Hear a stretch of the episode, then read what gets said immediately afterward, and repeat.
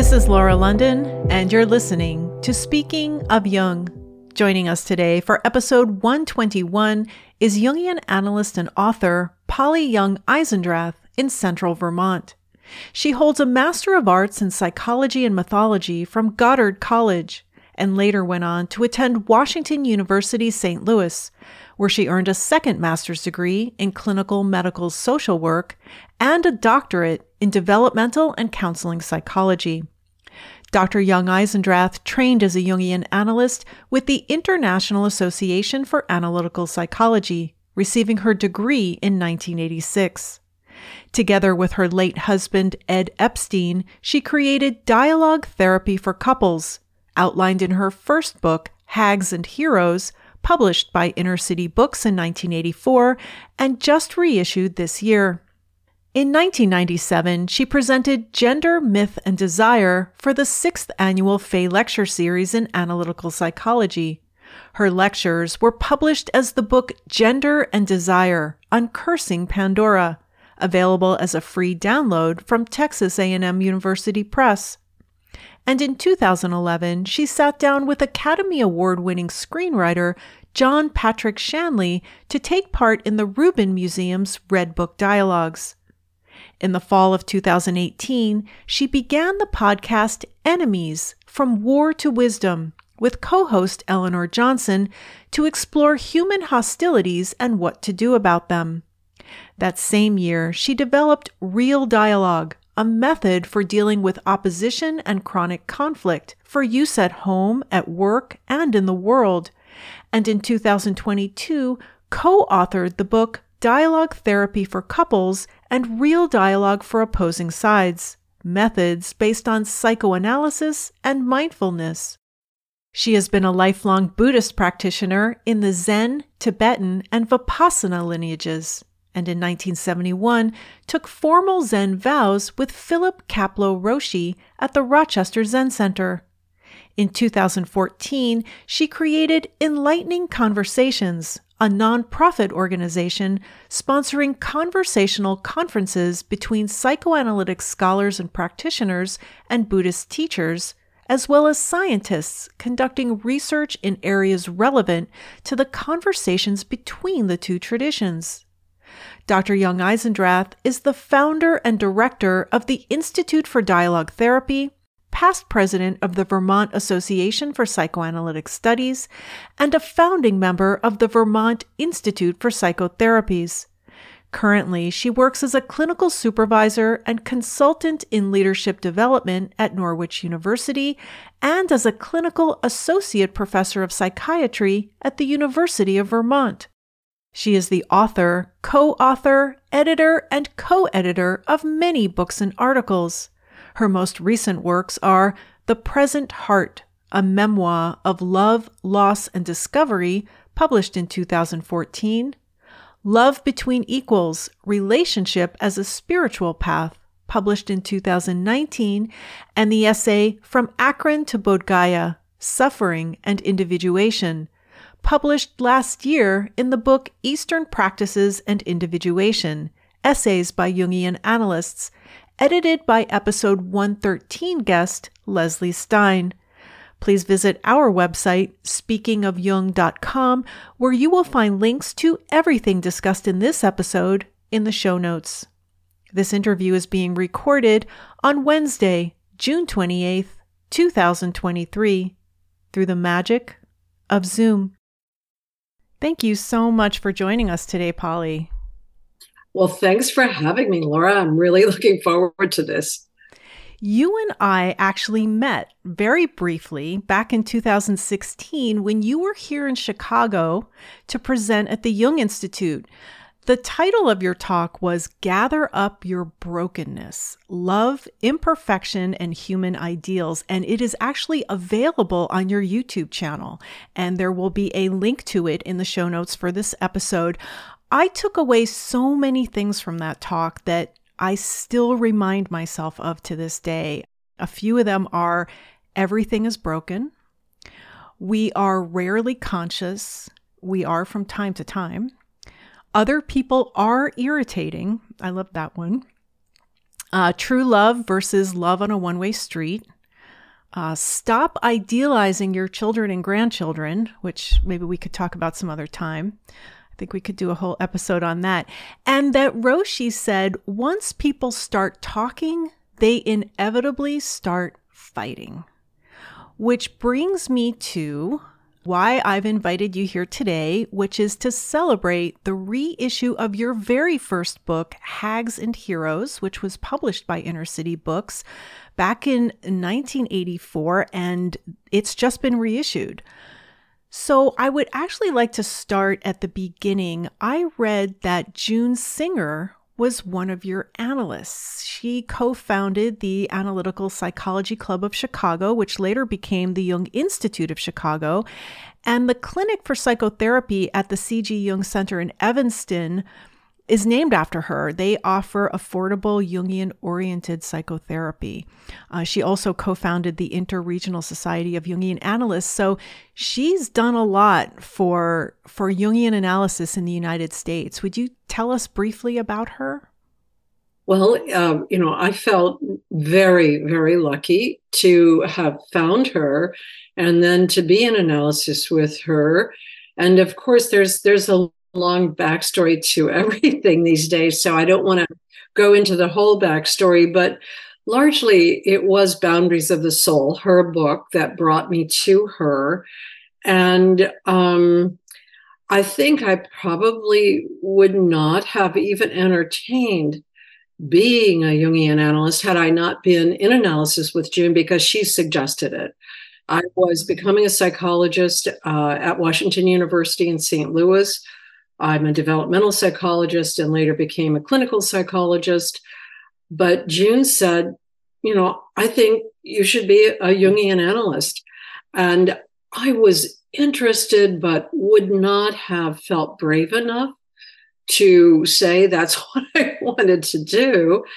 And after she said it, then a lot of things unfolded between us including her using um, a couple of my dreams with, with, without asking me permission, and my occurring in an article that that she wrote for.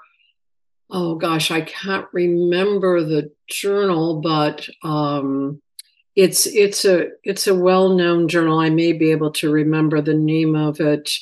Um, Parabola, I believe it was Parabola. I think she wrote it for Parabola, but um, which occasioned a conversation between me and her that was very interesting and has been in the background of a lot of things that have happened to me with my own patients and uh, using their materials, etc. Because that is itself uh, a uh, an interesting thing when the therapist uses the material of the client or the patient. So then eventually June and I became friends after I finished my work with her. And I ended up in interviewing her about 15 years after I finished with her for my book that's called The Resilient Spirit. In the paperback, it was called The Gifts of Suffering.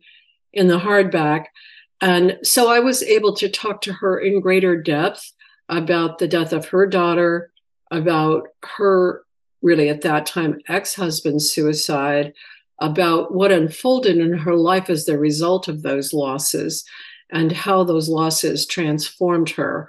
So that comes around again to gather up your brokenness because it was through June's Boundaries of the Soul, which was about her da- the loss of her daughter, uh, that brought me to her. And then my interest in suffering, and I was already a Buddhist by the time I became a Jungian analyst, but then eventually, the loss of my husband through early onset Alzheimer's and my deepened interest then in how our brokenness, our wounds, our failures, and our losses wake us up to why we're here and how to be compassionate and how to connect through our brokenness rather than through our accomplishments or our you know achievements or even through the successes of our children or grandchildren.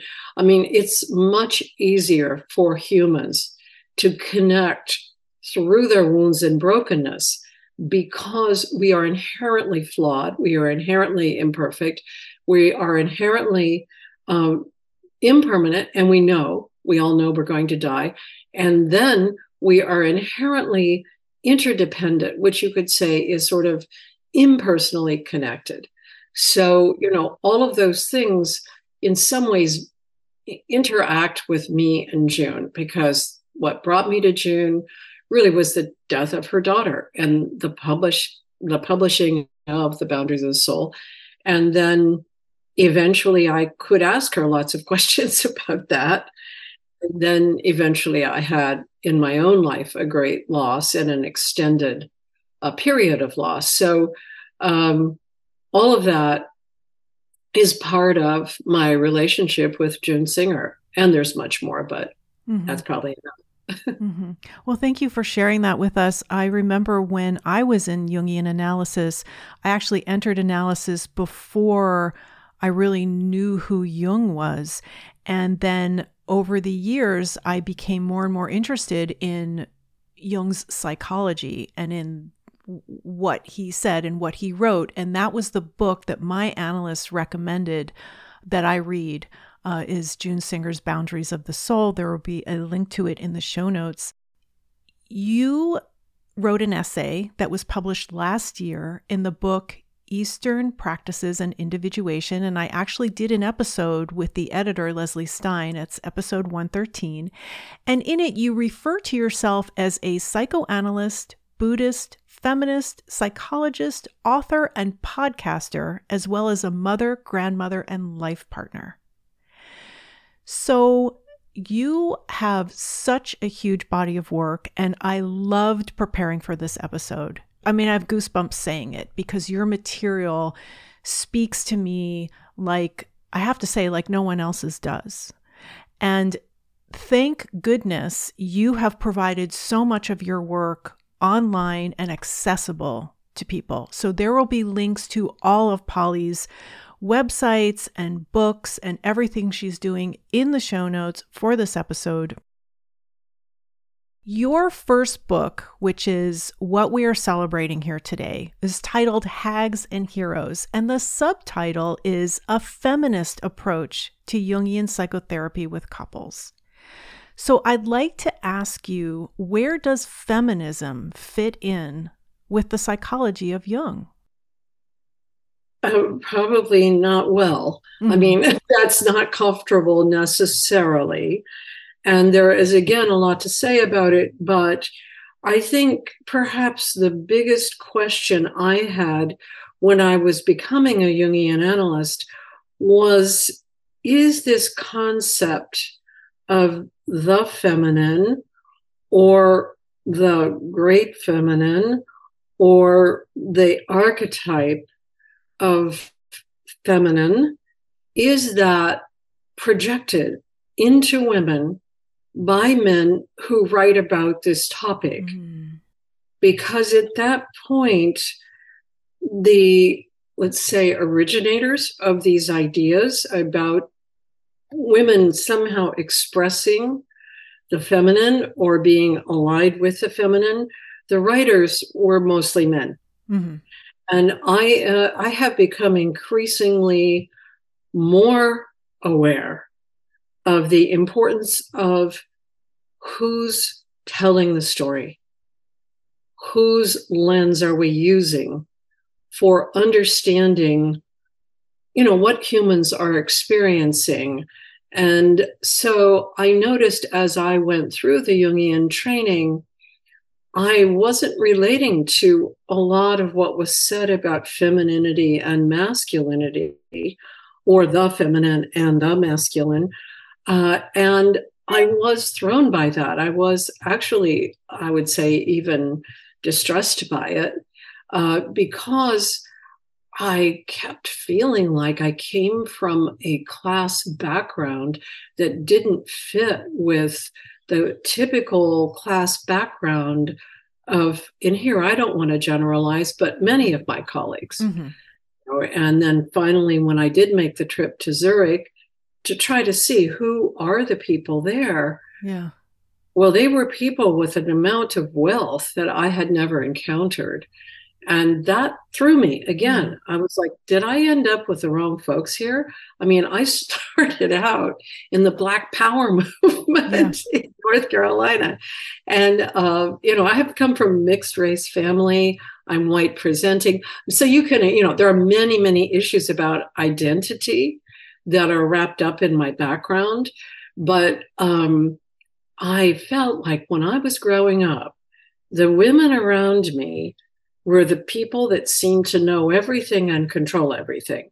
So that was from the nuns to the fact that I didn't see the men most of the time because they were working in factories. So yeah. all of the households were run by women. And my own mother, who was definitely no wallflower, never taught me to be quote unquote feminine and really led me to take Grace Jones as my kind of mentor mm-hmm. In terms of how I wanted to transform my suffering into something that was my creativity. And I saw Tina Turner doing that. I saw Grace Jones doing that. I did not see white women doing it very much. Mm-hmm. Uh, Karen Horney, eventually, I came along with that uh, story. But so this whole issue about the masculine and the feminine, I had a lot of questions about. Uh, by the time I wrote Hags and Heroes, and I did it very quickly because I didn't know how to write a book, and um, uh, mm, the head of Inner City Publications, whose name I'm just uh, Daryl Sharp. Daryl Sharp, yes, right, of course. Daryl Sharp came to a talk that I was doing with my husband, Ed Epstein, in, um, I think, Texas. I think we were in uh, Dallas, Texas. And um, he said, Well, this is great, this, this framework that you have for doing couples therapy. Would you like to write a book about it? And I said, Sure, really? And he said, Yes, and here's a contract. And so I wrote the book and gave it to him two months later. And he said, wow, you know, how'd you do that? Mm-hmm. And I mm-hmm. said, you asked for a book, and so here it is. And so yeah. I didn't know that you needed to take time or you needed to interact with the editor. Later, when I started writing books, I realized that first book I was writing more from the perspective of, uh, you know, working on a dissertation or something. Yeah. Um, but, you know, by that time, I wanted to say certain things to the Jungian world and a lot of those things I could say through the tale of of Sir Gawain and the Lady Ragnell, mm-hmm. which is a wonderful story that gets told in different ways throughout the Middle Ages. But the version that I liked very much was the folk the folk version, and that is recorded. I think in the 16th century, there's a record of it that I actually saw at Oxford University. And I think it's meant to be told in the 12th to the 14th. It's so it's a folk version, and it's a version where the woman is strong and she solves all the puzzles. And she does that through her, let's say, resilience, courage, straightforwardness, willingness to be called a bitch, but she goes forward with it and it transforms her and it transforms everyone because she recognizes that she needs her own sovereignty to be beautiful. Like she can't be beautiful unless she can speak for herself. Mm-hmm. So, uh, you know, I I must say that in the whole Jungian opus, there was a problem with this idea of animus because it was sort of secondary or even less than secondary for Jung. He he was interested in the anima. Right. Then he kind of footnoted, oh, there's an animus. But if you look at those two categories, again, the women get the the sort of second rate, mm-hmm. you know, the sort of second rate image of an unconscious dynamic connected to their creativity, which is they're mm-hmm. opinionated and rigid, yep. instead of creative and and competent and powerful. Mm. If they're powerful, it's rigidity. So again, all of those things were circulating around in my, you know, really kind of, I would say, naive point of view when I was 33 or 34 years old when I started writing Hags and Heroes. And now when I look back at the book, I'm kind of amazed that yeah. I did what I did because no i'm sorry I, I, jumped in there i mean it is an amazing book and there is uh, for listeners that that are interested in more uh, the second chapter is titled feminism and the psychology of cg jung well you know i haven't read it recently i, I have to say i probably I, I, feel like i've been writing the same book all of my life mm. just from mm. different angles and that may be true for everybody who writes over time i'm, I'm trying to get at the same issues again and again and again yeah so right now, my work in real dialogue is is about speaking for yourself and and being able to listen and actually hear somebody before you respond to them and remaining curious as as a way to avoid polarization and end war. And i started out in life with a desire to end war. And it seems like i'm finishing up on the same trajectory because I would say almost nothing has happened on that issue in my entire life. Mm.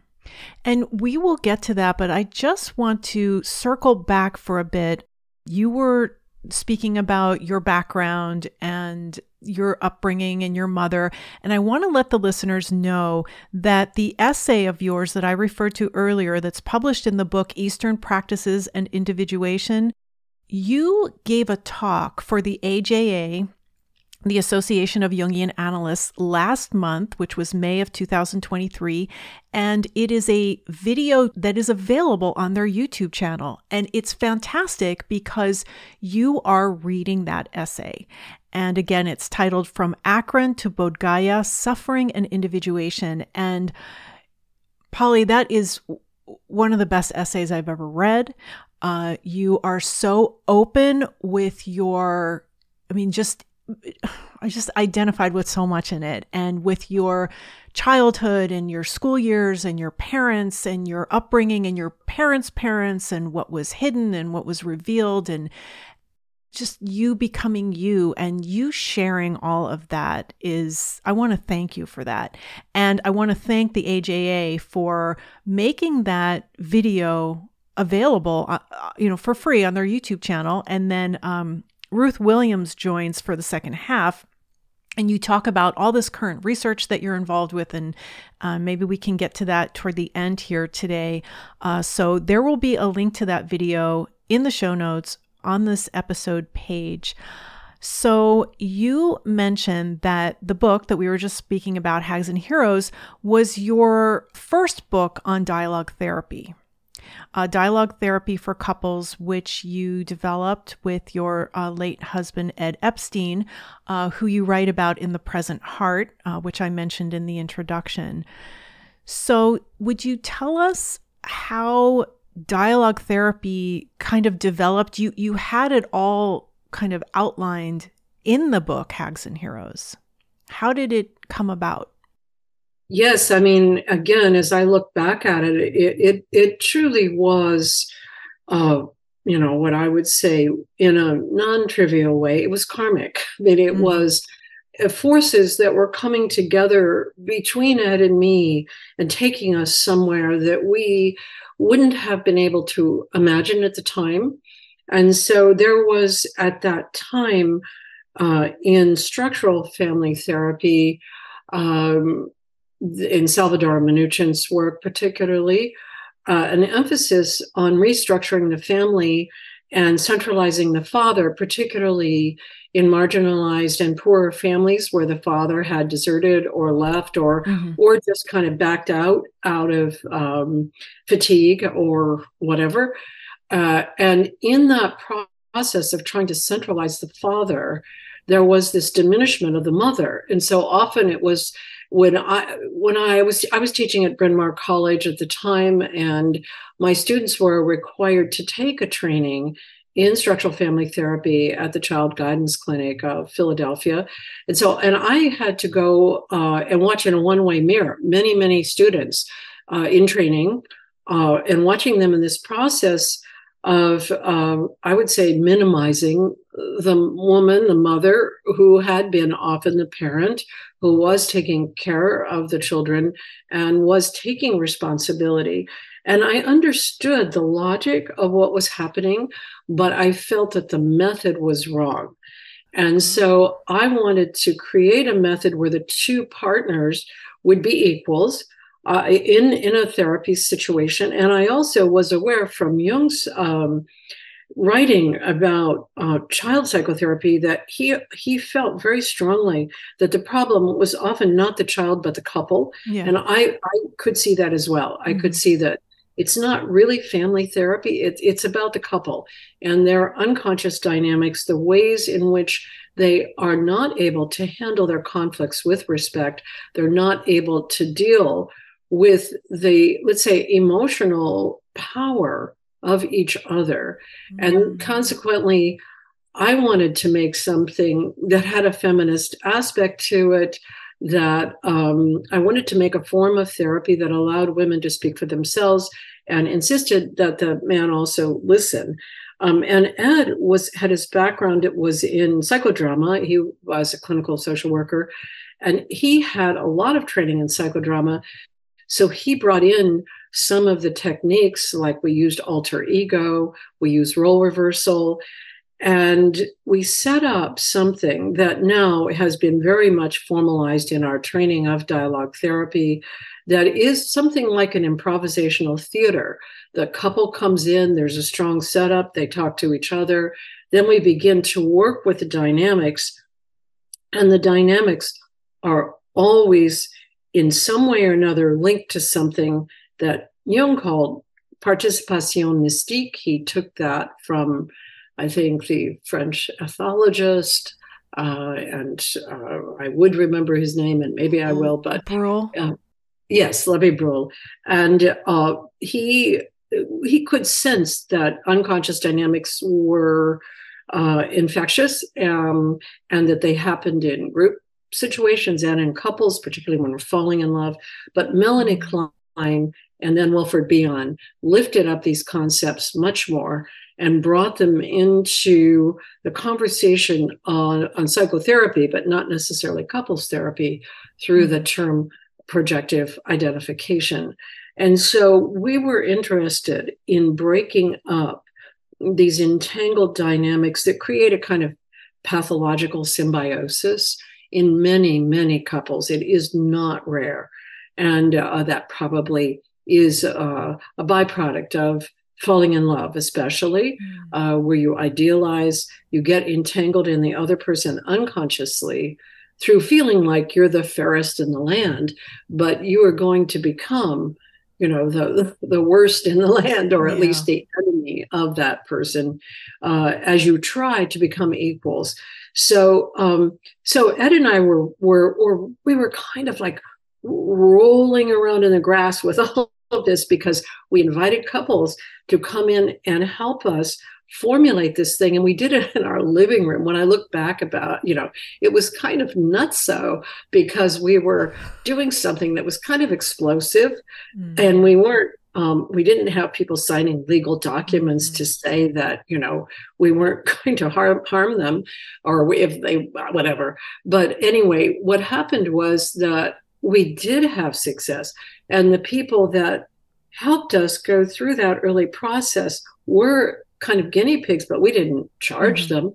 And so gradually we formulated this way of working. But then we found this story, and I don't remember how I actually thought about the story of Sir Gawain and Lady Ragnell, but I had studied it because I was uh, an English major, as it turned out. I mean, I majored in different things as an undergraduate, but I but I finally ended up in medieval studies, and um, I, you know, knew Middle English at that time and Old French, as it turns out. But um, so I, I knew this story of Sir Gawain and the Lady Ragnell, but I didn't know that the version I knew was principally the one that I was taken by was principally the folk tale uh, because it, it, occurs in the wife of Bath's story in Chaucer's Canterbury Tales. But in that framework, uh, the meaning of this sovereignty of uh, Lady Ragnell is diminished. So in the folk story, uh, Lady Ragnell gets kind of the center stage and she's and she's really up against King Arthur. So she's up against this huge power structure and she has nothing but her own presence.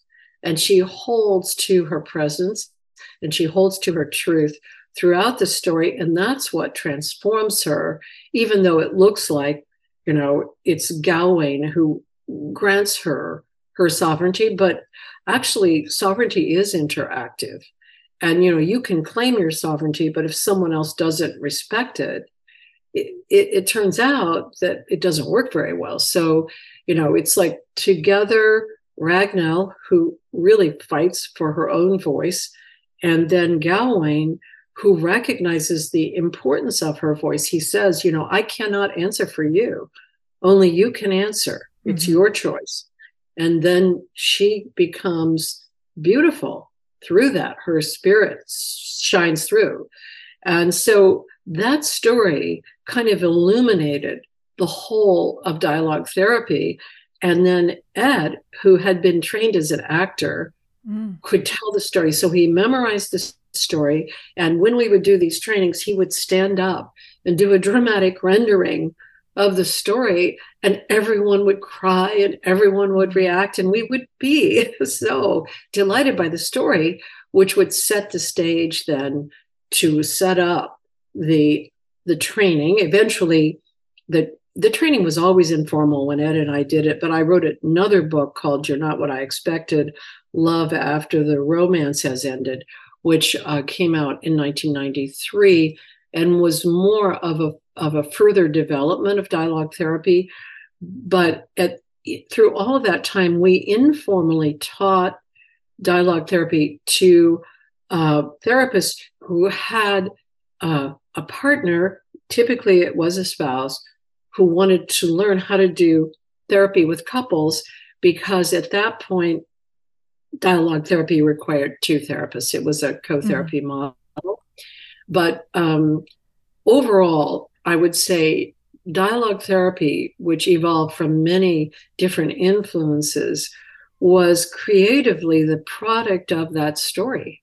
Mm-hmm. And the story was, in fact, I wouldn't have been thinking about bringing in a story were I not in training. I was still in training to be a Jungian analyst. I hadn't become an analyst yet mm-hmm. when I mm-hmm. wrote Hags and Heroes but it was as though a force came through and just brought all these influences together, which then in various ways became my life's work, uh, both from the side of women's development and feminism, and from the side of, uh, you know, avoiding polarization and hopefully ending the absolute drive to make an enemy. Humans have such a strong drive to make enemies because we want to blame somebody for what's wrong here in you know human life. But what is wrong in human life is not uh, anybody's fault. It's not no one is doing it. We're in an environment that cannot be perfected. And we keep thinking it's because of our parents it's because of the spouse it's this thing it's that and so you know we have this nature to create enemies so it's like Hags and Heroes was the beginning of something that now I have a book that came out in 2022 called Dialogue Therapy for Couples and Real Dialogue for Opposing Sides. And it's a training book for people who are becoming dialogue therapists and real dialogue specialists but now I'm writing another book uh, called Depolarized. At least that's the working title, Humanizing Our Conflicts. And so, you know, it's just like, it, it seems to me, you know, I'm working on this same book that was really was Hags and Heroes and then has become a lot of things because I've written about women's development. And for years, I specialized only in doing therapy with women and then doing the couples therapy with Ed. I'm interested in something you just said. You you said we have this nature to create enemies. And you know, I, I don't know that I'd ever heard anybody say it like that before. That is so true. And do you notice? I want to ask you just briefly do you notice a difference between our culture here in the United States and other cultures throughout the world? Is it different here? Is it more so here? Or is this well, human nature? It's human nature. There is not a culture that does not do this. And, and I will tell you why briefly, because there's a lot of argument that comes up about this, okay. particularly in regard to indigenous peoples and so on. But this tendency, this projective identification, is a product of this long infancy that we have as humans, in which we don't have language or culture, but we have to bring other people under our control because we are so dependent on caregivers to get our needs met mm-hmm. from the interuterine. So we come in inside of person, interuterine, we start discriminating the mother's voice four months interuterine. Mm. We are born, we have to see the face of our caregiver, they have to see our face, we have to start communicating through our primary emotions in order to get our needs met immediately. And we don't develop language until after the age of two. And between 18 months and two years old, we're developing these self conscious emotions in which we are learning to protect ourselves and promote ourselves. We learn to compare ourselves with others. So it's it's it's emotions like you know jealousy and envy and pride and shame and guilt and embarrassment self-pity all those emotions come online universally. So universally humans develop a separate self. And that happens by the time we get to be about two years old. And two year two year old people everywhere are power oriented people they are I, me, mine people because they have to be. Mm-hmm. It's our design. And so all of us build our entire lives on top of that design. So we always compare ourselves to others when we're in groups, including a couple, and we always promote ourselves mm-hmm. and we're always looking to identify with the good and powerful and to project the bad and difficult. But we're in a situation where we cannot escape the bad and difficult. Mm-hmm. And we know that from the age of four or so on. And um, all of this, it's taken me a long time to work this out, believe me. I mean, I started with a I started with a sense of not understanding why people couldn't get along. Um, and I certainly, once I understood what war was, I couldn't believe that humans killed strangers. You know, I I I grew up in a family where there was a lot of domestic violence, uh, and it was never really much directed at me, mm-hmm. but I saw a lot of it. And I heard a lot of people say, I'll kill you if you do that. But I didn't think that it really happened until I heard about war when I was about seven.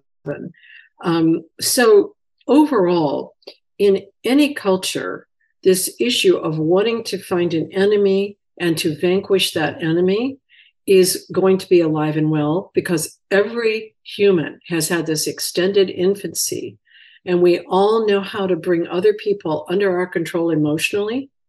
We know how to evoke and project various things that will set us up to protect ourselves and promote ourselves. And that's a design feature. That's not a bug. It happens everywhere and it just gets it gets language differently and there are different aspects say in asia people identify more with their families mm-hmm. with their tribe essentially than they do with their little individual bodies okay. you know and so in in those cultures you'll have the pride will be in the family and there will be honor to maintain in the family and people are willing to lie to maintain that honor. Mm-hmm. In the West, there tends to be the sense of individual responsibility. And we believe that lying is not a good way to protect our individual power, even though we use lying, uh, because it, it erodes our ability to negotiate with each other as individuals. Lying will actually tear the social fabric. And so, uh, again, you know, I, and here, these are kind of stereotypes, but they work pretty well. Uh, it, in order to see into this deeply, I would suggest uh, the book, The Geography of Thought. Okay. Uh, uh, and uh, also uh, another book called Tiger Writing, not not the Tiger Mother book, but Tiger Writings by Gish Jen, and um, who teaches at Harvard, and the geography of thought uh, is by a psychologist uh, whose name I'm not remembering at the moment, but it's okay. I'll it's look it up and I'll I'll put it in the you show can, notes. You can put it on your on the podcast. So you know, basically, what I'm trying to summarize here mm-hmm. is that within the human archetype of self, this whole issue is built in of you being self conscious, protecting yourself, promoting yourself, and defending yourself. And to do that in a world that cannot be perfected, you have to, in some way or another, find somebody else to blame for the situation you're in. And on top of that, because of our perceptual systems, we all have confirmation bias. That is, we tend to confirm our beliefs as we hold them, and what's called negativity bias. We remember what's wrong and what doesn't work more than we remember what's right and what does work. And these things are well proven across a lot of research in cognitive science. So, um, the typical way that in say you ask about america are things sort of worse in america mm-hmm. than other places the one thing that is much worse here is the, this i mean again i'm boiling this down but we make sure. most of our money on making weapons in america particularly right now because we've we've sent a lot of manufacturing of other things elsewhere but we still make a lot of weapons and we sell those weapons to our enemies as well as our friends. And um, those weapons are uh, weapons, you know, not not nuclear, but they are weapons of mass destruction. And so we tend to uh, benefit from wars here. And I think we're in roughly 117 wars right now. Uh, America is and we have bases all over the place and people just don't pay attention to that anymore right. it's become so everyday uh, yeah. so in america what we do is we market war and in that way we're worse than our military budget is something like 10 times the military budget of russia uh, maybe 10 times the military budget of china there's one i mean we're 10 times the military budget of one of those countries and three times the military budget of the other one. I, I'm not sure which one is which, but we're way over uh, the military sort of arming. Uh, then you know uh, we're way way above any other country, and we market it. You know we're we're basically selling this stuff. So it's like we sell war here, and that's a little different from most places. So I don't know. That's a long answer, but um, so it's you know we are of the nature to destroy ourselves. That's in Terminator 2. Uh, the Terminator Arnold Schwarzenegger says mm-hmm. answers the the little boy protagonist and says, you know, you're of the boy says basically, we're not going to make it, are we, people? I mean, and Schwarzenegger says, well, you're of the nature to destroy yourselves. Mm-hmm. And yes, that's our nature. And it is fundamentally our nature. So we need to become aware of it. On the good side, humans, uh, self awareness is what distinguishes them. We are aware of our awareness. We can stop doing things, even mid mid action, we can stop. And so we could stop creating war. We just haven't. I read in that essay that I referred to earlier, you said that writing and teaching about couples developing skills to transform difficult conversations and polarizations is my current anti war work. And yes. I love that because we.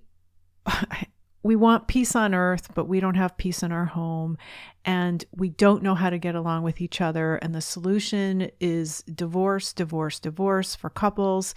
So, developing skills, right, uh, to communicate And this is what dialogue therapy is. Now, what is real dialogue?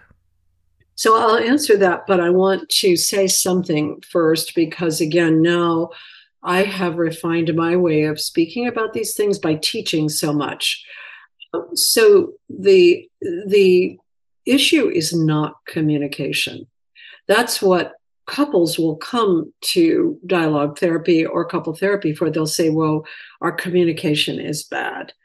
But really, often these are very articulate people, mm-hmm. very sure. educated people. It's not communication, it's dehumanization. Ah. So, what disrupts couples and it disrupts anyone who's in a polarizing situation, including nations, is the dehumanizing of the other side. And so, really, what dialogue therapy and real dialogue teach, and I'll I'll talk about real dialogue in a moment, is the humanizing of conflict so that you are able to speak for yourself and listen to another without turning them into an enemy, which means objectifying them. Like if you don't experience your partner as being a human being like yourself with vulnerabilities and limits mm-hmm. and a background and mm-hmm. wounds, you're dehumanizing that person. They're no longer vulnerable like you are. And then, of course, that's what we do in racism, slavery, war. We dehumanize the other person. And then we feel somehow justified mm-hmm. in treating them really badly, including killing them. And so that is the issue is the dehumanizing of other people when you're in conflict with them. And it isn't really a communications problem. It's a problem of attribution or projection about the other person's motives and intentions. And once you learn to break that habit, you can do it even when you're under stress. Uh, and so, dialogue therapy teaches uh, couples.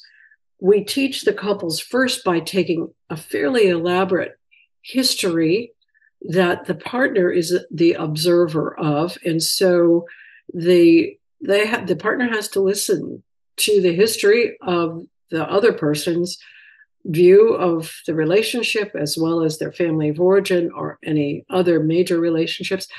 And the person interviewing, the dialogue therapist person, is empathic with the person they're interviewing. So the partner's having to listen to this and often has a very different sense of who this person is, even from that opening interview.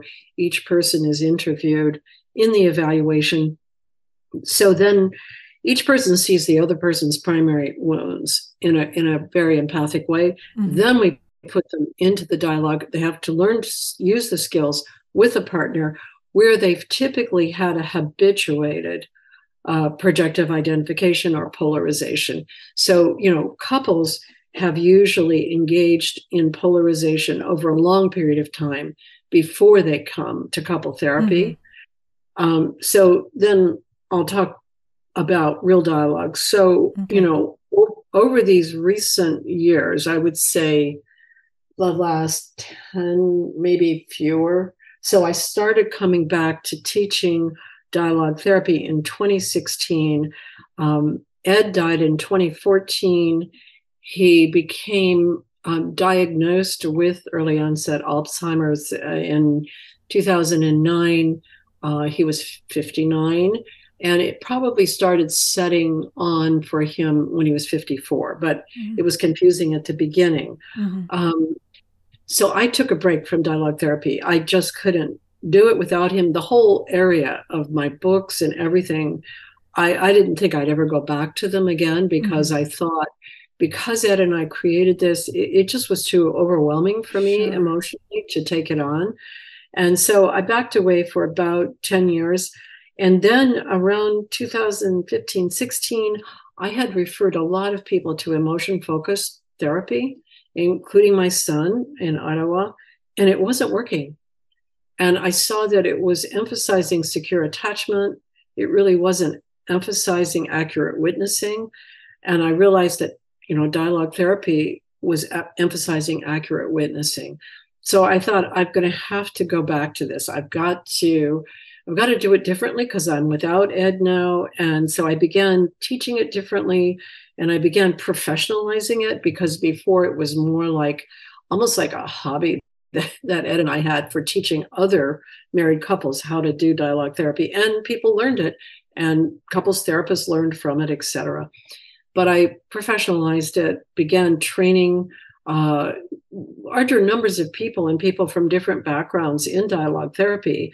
And then with my then co therapist, Jeannie Pieniadz, we wrote the book on dialogue therapy. Mm-hmm. But in that period of time, we, we, we all, as a culture, we're moving through a lot of things.